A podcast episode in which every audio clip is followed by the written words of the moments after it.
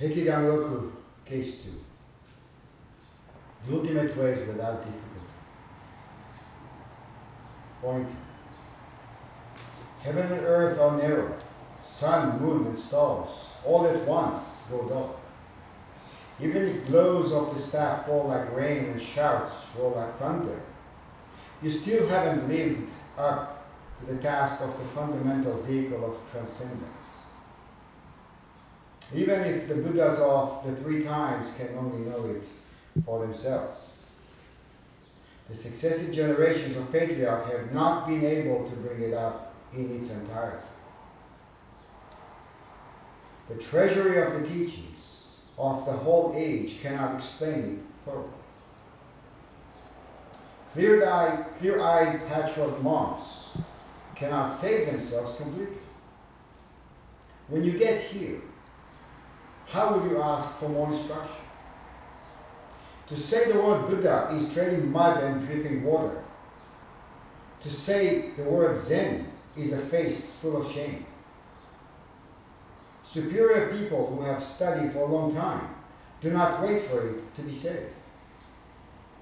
Late coming beginners simply must investigate and apprehend it. The case. Zhao teaching the assembly, said, The ultimate path is without difficulty. Just avoid picking and choosing. As soon as there is there are words spoken, there is picking, there is choosing. This is clarity.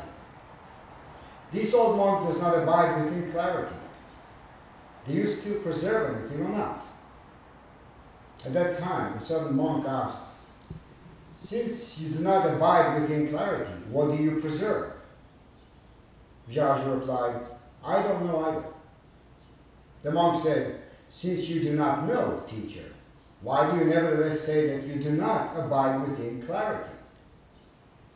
Zhaozhou said, It is enough to ask about the matter. Now bow and withdraw.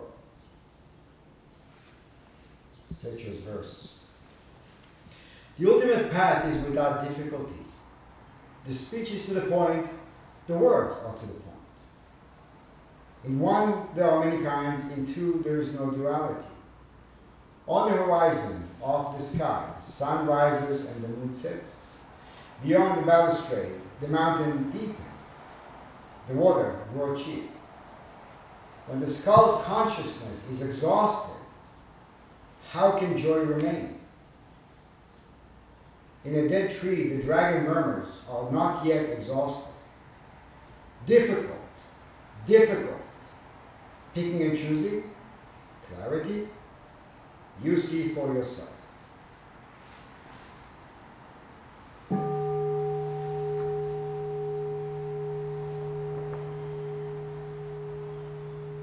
This is a koan. It's a fairly famous koan in the Zen tradition. We spoke about before. I spoke about before here. Probably more than once. It's a koan that we need to, once in a while, look at again. It, it offers a radical and immediate breakthrough on the spot, like a big hammer that just shatters everything. It goes to the heart of our issues and to the heart of freedom. Captures everything. You see, you can hear the long pointer, who's long pointer, trying to shed light, raising the importance of these words. So last week, as you know, we concluded our spring sesshin at the Daibosatsu. And then the past few days, some people, some practitioners who were not there, and then some other people who knew we were going, people from the Aikido world, have asked me, how was it? How was it? How do you answer such a question? Are there any parameters that can describe an experience that cannot be contained, cannot be conveyed, cannot be given?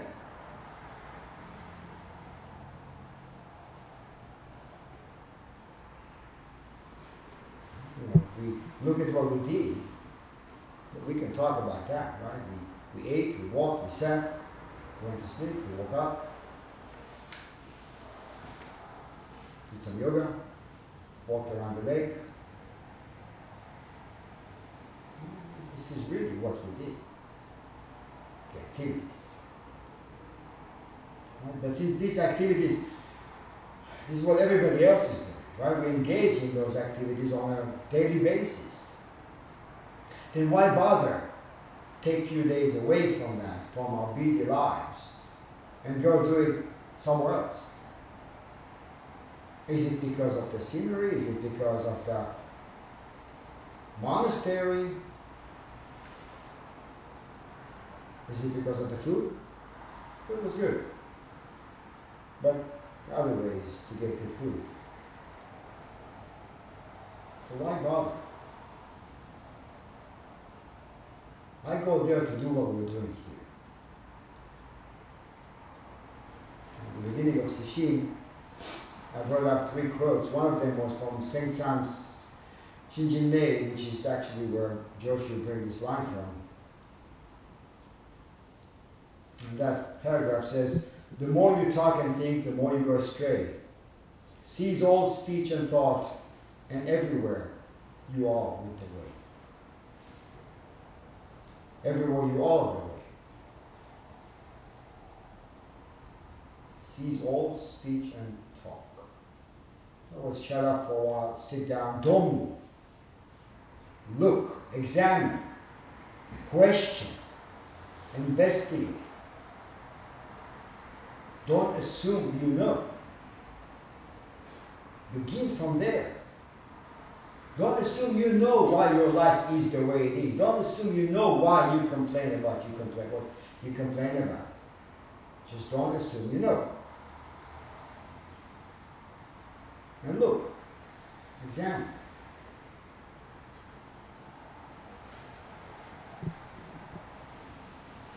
The compulsive mind is that is constantly engaged in thinking and is in charge of producing the words we utter. This is the mind that will ask, why bother? Go do what I'm doing here over there. It's the same mind that keeps telling the story of our lives in very convincing ways, very detailed. It's the mind that creates, defines structure, knows exactly where it wants everybody to be and everything to be placed. Mind creates lists of likes and dislikes, people I agree with, those who are on the other side, the reasons for my unhappiness, and the list of demands that need to be met before I will be at peace.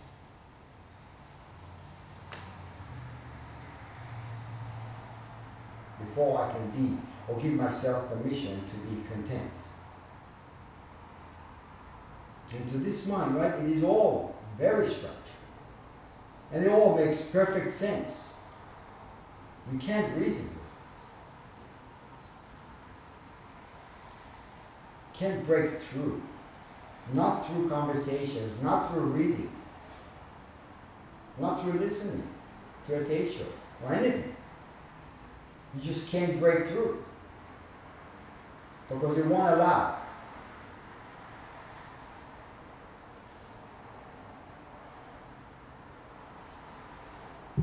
Because it's convinced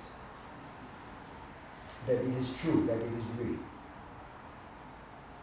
And then Zen training is exactly that. It offers a path to break through the solidity of the structure we create.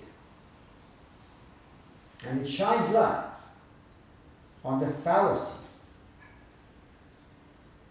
of this reality. Not this reality, but the reality we create. which becomes this reality for us. And in that, there are many tools. We do many things in Zen practice or Zen training. One of the more effective and conducive tools tool is sesshin. We need to be very clear about this, and I will have to be blunt about it and tell you that you must see sesshin as a necessary part of your training. And we must find ways to incorporate sesshin in our lives. Must. Now we have to schedule sesshin the same way we schedule a vacation. You know, when we schedule a vacation, chances are we are going to be there. What will it take for somebody to cancel a planned, paid for vacation? You will move mountains to make it happen. Why don't we do it with sesshin? Why don't we see sesshin this way?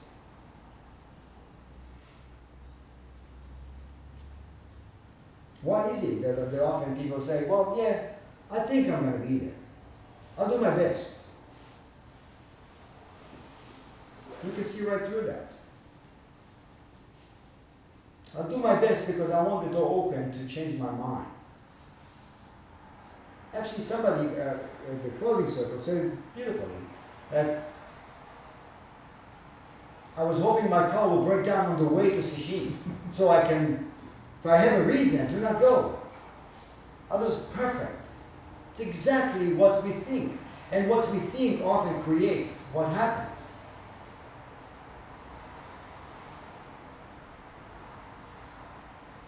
You know, I talk to people at times and about going, and they kind of maneuver and come up with all kinds of things, all kinds of reasons. Obviously, at some point, I have to back away because I can only meet, I can meet each one of you only where you are willing to meet. And also, going to is a big part of what sesshin is all about. So planning it, putting it on schedule and making sure you make it is part of the training. Because something happens to the mind. Of course, the mind will create things because it knows this is a threat. This is a threat to me. Right, not in so many words, but that's where it comes from. And it's the same as maintaining daily zazen.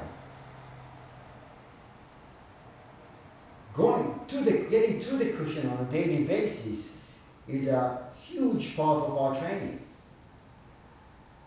Because we find all kinds of reasons to not do it at times. And they make sense. So the discipline to get to the cushion, to connect the butt and the cushion on a daily basis is absolutely essential part of our training. And the training is to break through the solidity of our minds, of our thoughts, of our created reality.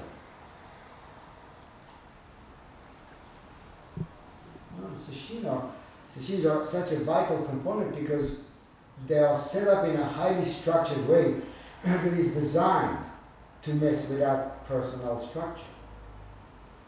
So it's a structure that is designed to break a structure, not to confine. Not somehow the tight container it creates puts us face to face with our cherished preferences, with our solid thoughts, fixed assumptions about life and provides ideal conditions to put those assumptions to test. To ask, is it really what I think it is? Now, what is giving validity to the thoughts about who I am? the thoughts about my current circumstances? What do I value? What do I reject? What are the standards I use to judge myself, to judge others, to judge what happens? Of course, conventionally, it's easy to answer those questions. That's why typically those questions are not raised by most people. They are answered, but they're not raised. Of course, I can tell you. And if you won't listen, I'll tell myself. It's good enough. How? By thinking about it over and over and over again, and I convince myself that it's true. Of course, I know what I'm talking about, or what I'm thinking about. And, and the demanding schedule of sesshin and many hours of sitting just thrust us into this vast emptiness that just doesn't support any of what we think, any thought just falls away, drops away. It does get picked up very quickly after sesshin, but that's why it's an ongoing training. So during sesshin, little by little, our concrete ideas just lose their grip on us, or we lose their grip on them. And we begin to hear a different voice that at first may sound a little odd, but little by little becomes more and more familiar. I know that voice. I know, I understand what this is talking about. The voice that comes from stillness and silence, a voice that gets covered up by a succession of thoughts, by talking, by moving about. You know, and often I hear, as, a teacher, I have this incredible privilege to hear people. So it's actually more what I hear than what I have to say that is interesting. Because you hear that the same person is talking about the same issues. Right? And it sounds very concrete and very real. And then after sesshin, or during even, know, something happens not to what the person was talking about, obviously, because you know there's no engagement with uh, challenges at that moment or at that time. But then something changes, radically changes in the way we look at things. And then life seems completely different. And how is it? How is it possible that the same person is talking about the same thing sounds completely different. A lot more anchored, a lot more calm, a lot more in alignment, a lot less frantic. And then the things that this person is describing sound less chaotic, less sticky, more manageable. Know, Keiichi was talking about this in the closing circle. He was saying that, and he mentioned that, you know, at the beginning when he first came, he felt like he's going into jail. And it does feel this way at times. Course, jail is not the place, it's us. It's how I handle my life. And then he said, little by little, it opened up and it became more like an open space. But he was talking about uh, you know, some of the windows there have this wooden lattice lines, right? And it looks a little bit like jail if you look at it this way. But then he said he was looking at another aspect of it and it looked wide open. And he felt that he was going back and forth between being jailed, feeling jailed, and then feeling spaciousness. It's kind of like this is the, we are in a way schizophrenic that way. And often I talk to people, they sound one way, and then the next week they sound completely different. It is like talking to two different people. Because we do have two kinds of voices. So the question is which voice do we believe? The one that judges, quantifies, separates, creates, or the, or the one that knows without knowing?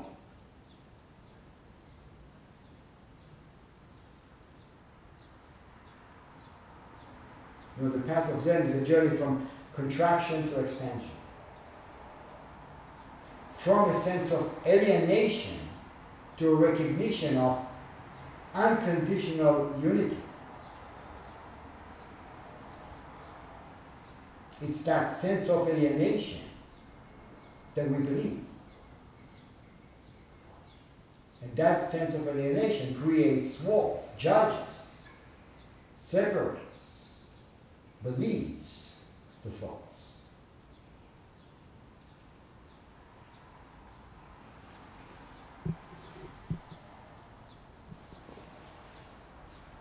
So we need to learn to be the master. The one who knows which voice to listen to. The one who knows to leave thoughts alone. Just don't mess with it. Don't worry about it. And nobody has promised that thoughts will subside or go away. Same with emotions. Nobody has promised. They'll disappear or become maybe less intense. They arise, intensify, subside. Arise, intensify, subside like everything else. Everything else arises, subsists, disappears. It's the same with thoughts, same with emotions, same with everything. It's just that voice is so strong, so loud. And it takes this kind of containment to see it and to get in touch with the different things. Know, Kabir, remember I quoted that poems. He said he called it the wanting creature inside me. The wanting creature inside me. It wants and it demands, and I obey. This last week, somebody from the kids program, she has a seven-year-old in the program, Aikido, and she was telling us the seven-year-old is a little difficult at times, and uh, resisting and whining and whatever. And, and the mother told me she's having a tough time with her. And she said that uh, last week her child told her, I don't know why I'm saying it, but there is something in me that is telling me to act this way. There is something in, in me that is telling me to resist, to, to whine, to cry, to want, to say no to everything. I thought that was a very interesting recognition or, or moment of realization for seven year old. And that's the creature inside me, the wanting creature inside me. So it's not born yesterday, obviously. We walk around with it for many years.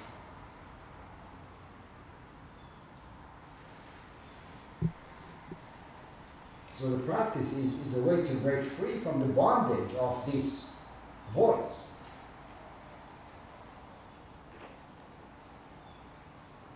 Same with Aikido actually, with Aikido practice, it's a very structured practice.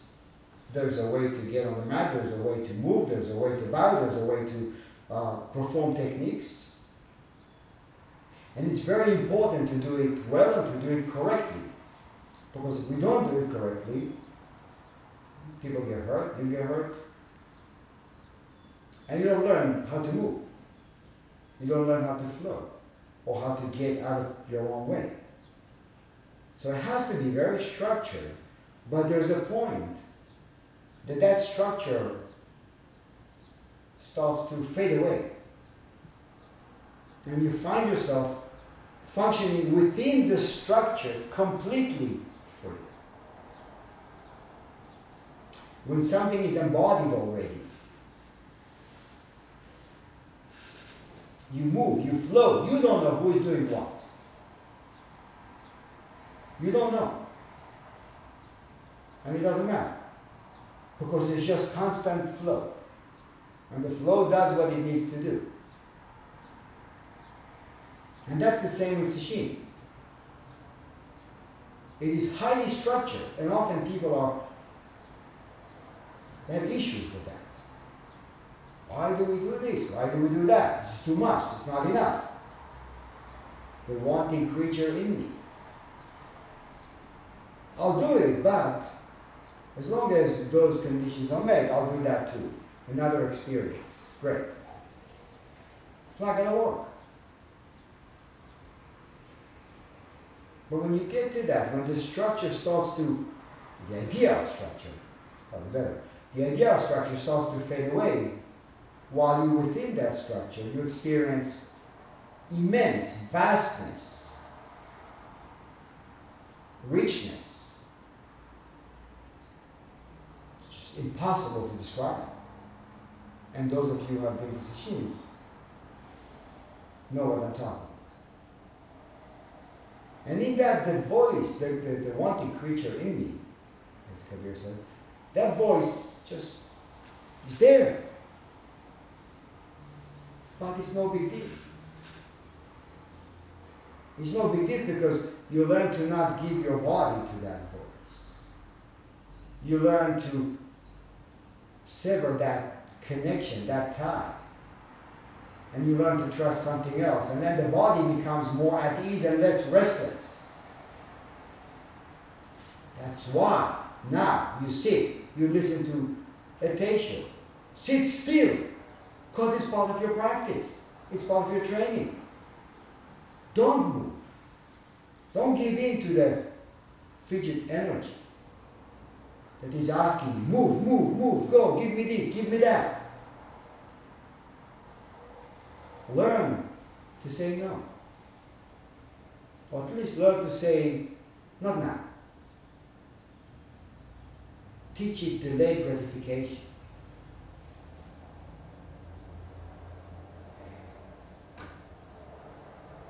Now it's like a process of going from ice to water. It's Hakuin right? To melt the ice, right? All, water and ice are always same, right? Water is ice, ice is water. But it takes heat, fire underneath your butt to melt the rigidity. And that's what sesshin is. It's a huge furnace that cooks us, melts us.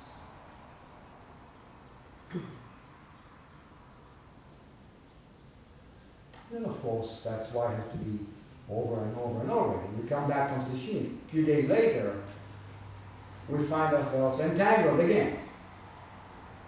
And then it gets confusing. Well, how come I felt much better over there? Should I go back there? No, you shouldn't. You should realize that unless you have the capacity for spaciousness and for vastness, you will not feel it there either. You just couldn't. Which means that you have the capacity to be spacious, and now the challenge is to tap that capacity here with the challenges of our everyday life.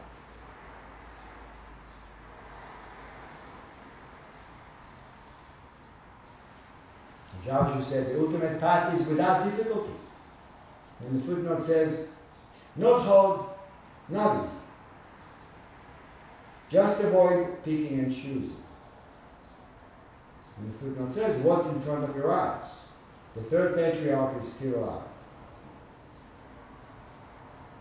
Third patriarch is Sengcan, who wrote uh, Shinjin Mei, Trust in Mind, that beautiful poem.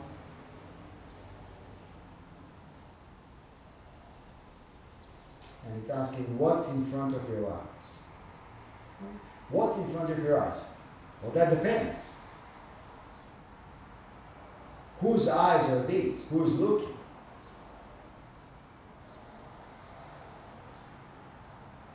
Is it coming from what's in front of your eyes?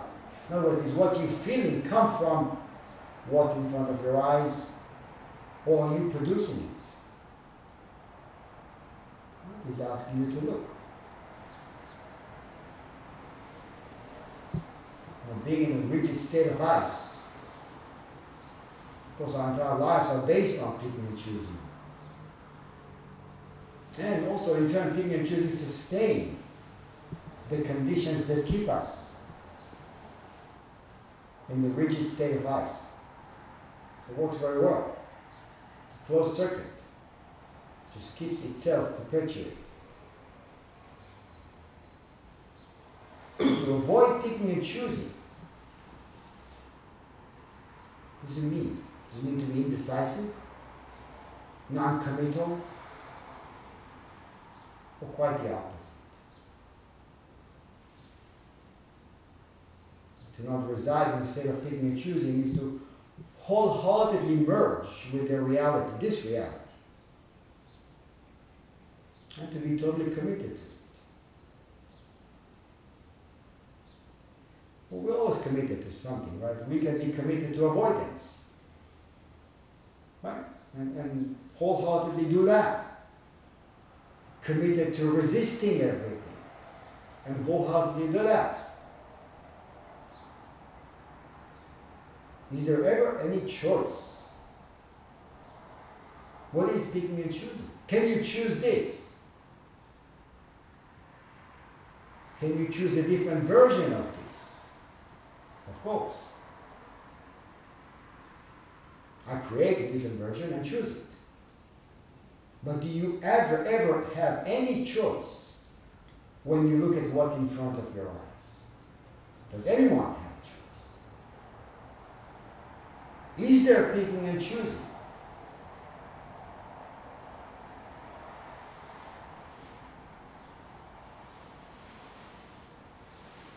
Now this line, I said before, is brought from the Shinjin Mei. Right? And it's and he's using it. He just brought it up and used it as a koan, but he's using it to give us that blow on the head, to shake us up he goes directly to everything that we care about. And he's asking, what's this? How do you know that this is true? What is on? What's in front of your eyes?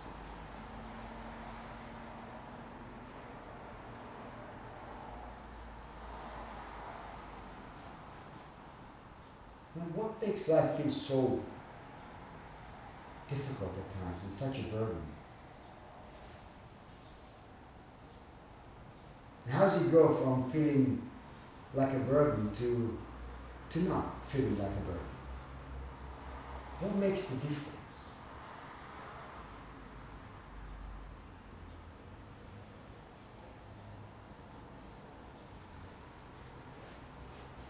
You know, do we really believe that it comes from the decision to go right or left, to go this way or that way, to do this or that? Do we really believe that it comes from our preferences?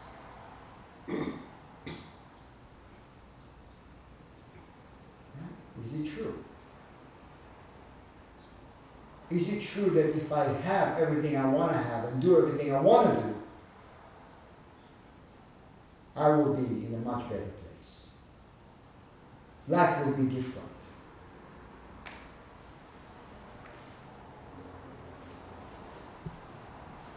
We all have to make decisions. Obviously, it's not optional.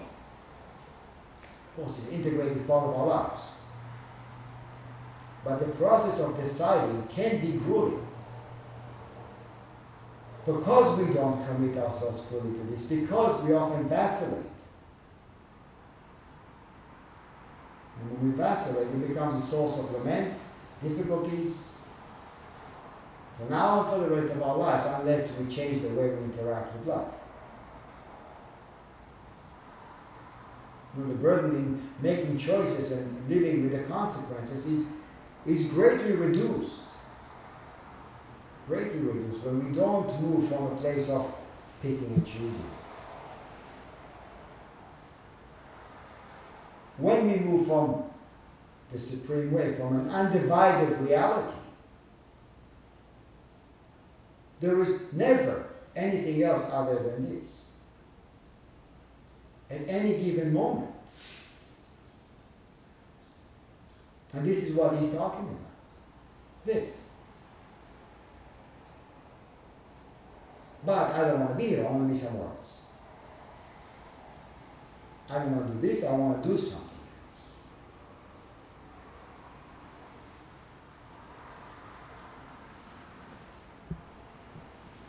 And Joshu said, as soon as there are words spoken, this is picking and choosing, this is clarity. As soon as the mind moves, there's the mess. The footnote says, two heads, three faces, a little boasting. When a fish swims through, the water is muddied. When birds fly, feathers fall.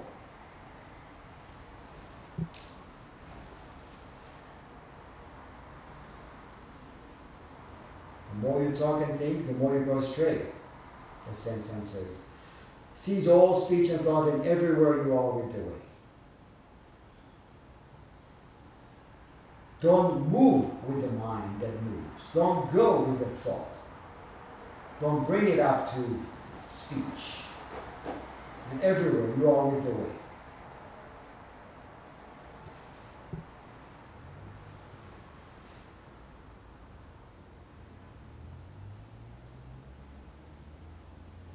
When fish swim through, the water is muddy. When birds fly, feathers fall. Of course, as long as we are alive, there will be complications. There will be challenges to, to work through. This is also unavoidable. But again, how? How? How do we deal with it? We can go astray by thinking about it or talking about it, or meet it with arms open Embrace it fully. Not judge it, not pick and choose. Be it fully.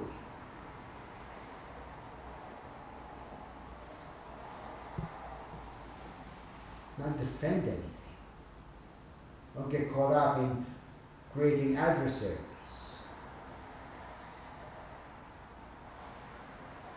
I was talking to somebody uh, on Thursday, Choboji, He's asking me about some issue he was having, and and he ended up uh, defending something. Uh, uh, was arguing with a friend, and then he asked me, "Is, is there any uh, is there any time to defend something?" I said, "Give me an example." Said, well, somebody will say that Buddhism is nonsense. What would you say? So I'll say maybe. Maybe it is. And actually, maybe that's what's missing in our practice. Maybe it's all nonsense. Maybe it's all nonsense. But essentially, it doesn't matter because the practice comes from experience, and the experience verifies and clarifies. So, what somebody else says doesn't matter. It doesn't change anything. And what you think also doesn't change anything. So whether you hear it from another or you think it in your own head, it doesn't matter because when there is the experience of vastness, of spaciousness, who could argue with that? Who needs to defend it? Definitely not the one who's experiencing, because the one who's experiencing is immersed in the experience.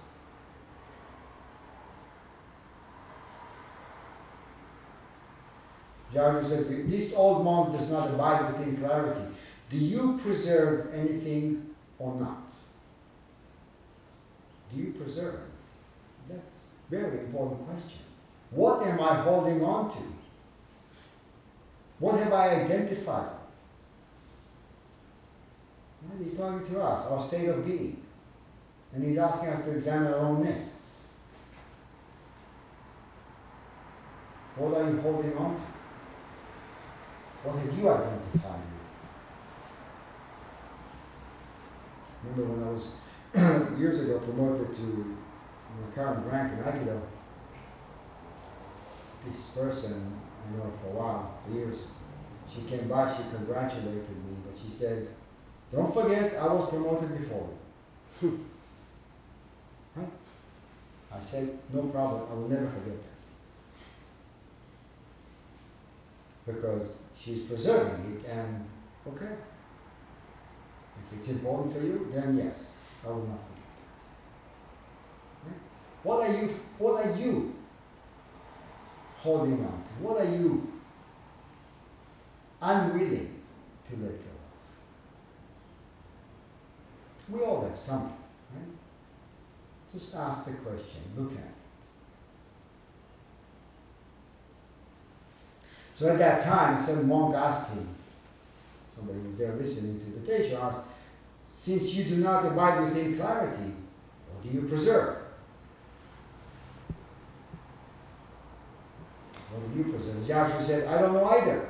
And the monk said, since you don't know, teacher, why do you nevertheless say that you do not abide within clarity? And Zhao said, well, it's enough to ask about the matter, bow and withdraw. And this monk was no novice actually. based on the commentary. Somebody trained for a while. He knew how to push and he wanted to push. So he knew how to keep the conversation going.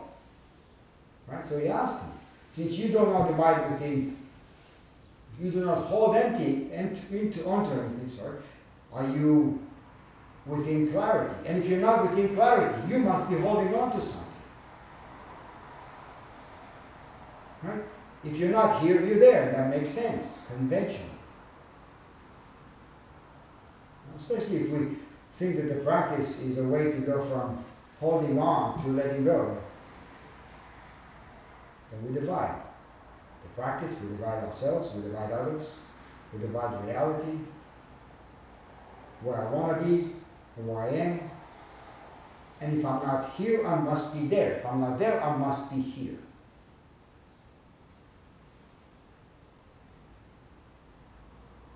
But Zhaozhou, of course, embodied the practice in such a way that he completely forgot about practice.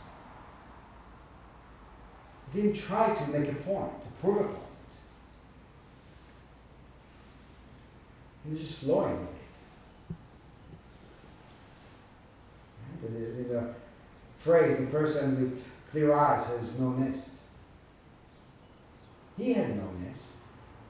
The monk had a nest or an idea of nest, trying to pin down his teacher to either this one or that one. And he said, I don't know. And he was completely at ease with, I don't know. So the monk kept pushing, and then he said, It's enough to ask about it, bow and withdraw. And it is essential to inquire. Right? But where do we look for the answer? Will it come from the teacher? Or how do we look for the answer? So to bow and withdraw, that means to be to be curious, but then go investigate on your own whether or not there is ever any other option other than this. Is there any other option?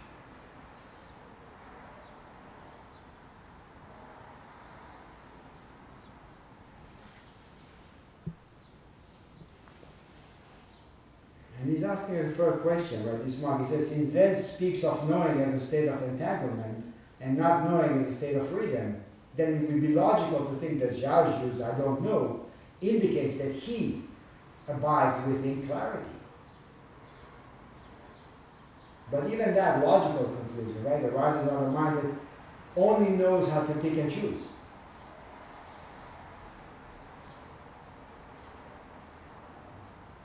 It's not this, it must be that.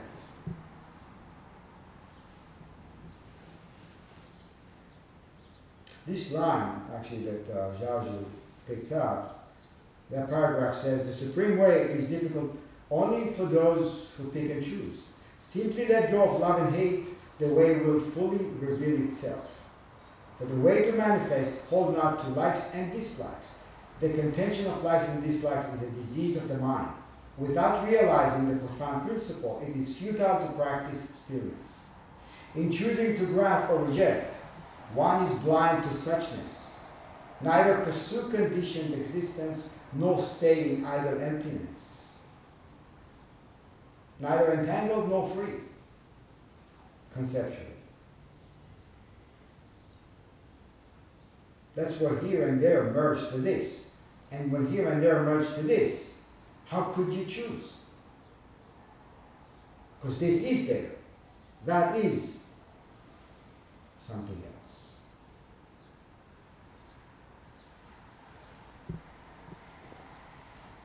And to think that there is something else going on, or to think there is a choice, is to stray away from the this, from the path, from the practice.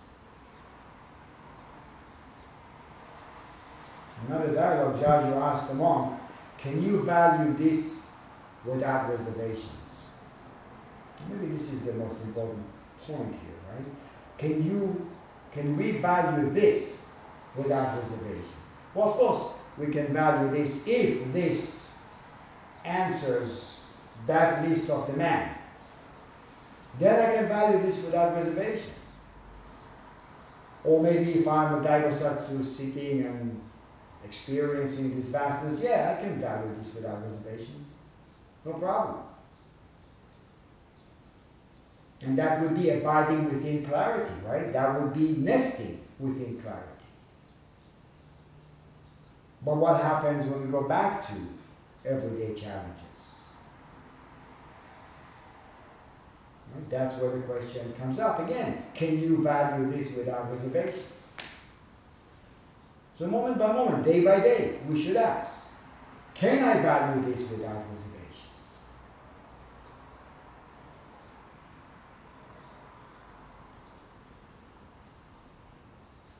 He says, you know, without realizing the profound principle, it is futile to practice stillness. So you can sit and sit and sit and sit, and nothing's going to happen. You can actually sit and make things worse. Telling you now, you can practice zazen for years and make things worse. So don't think that sitting is enough.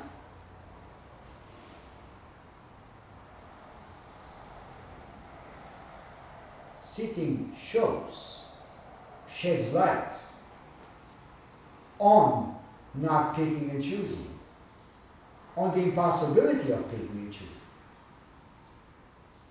What you do with it is on you. You can sit, sit, get up, go back, mess things up, sit again, get up, mess things up, over and over and over for years, for the rest of your life. Now that the lights are on, what do you do? It's a lot easier to pick and choose. It's a lot easier to run away from this and run towards that. But no, that's not what the practice is about. Can we value this without reservations?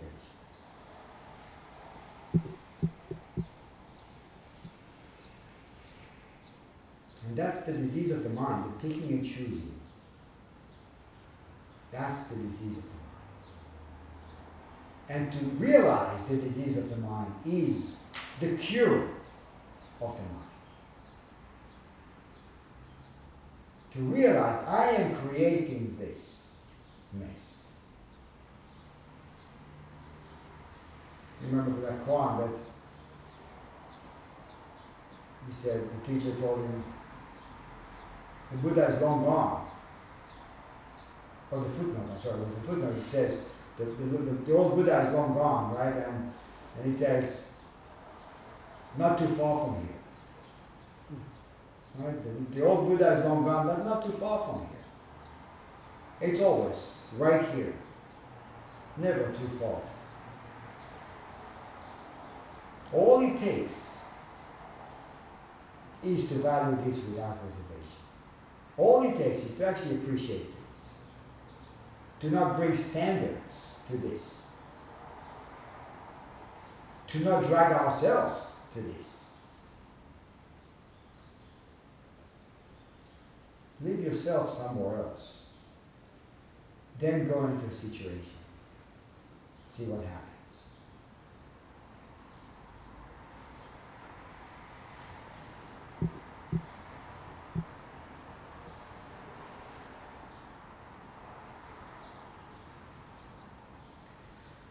Lots to talk about, but we have to finish.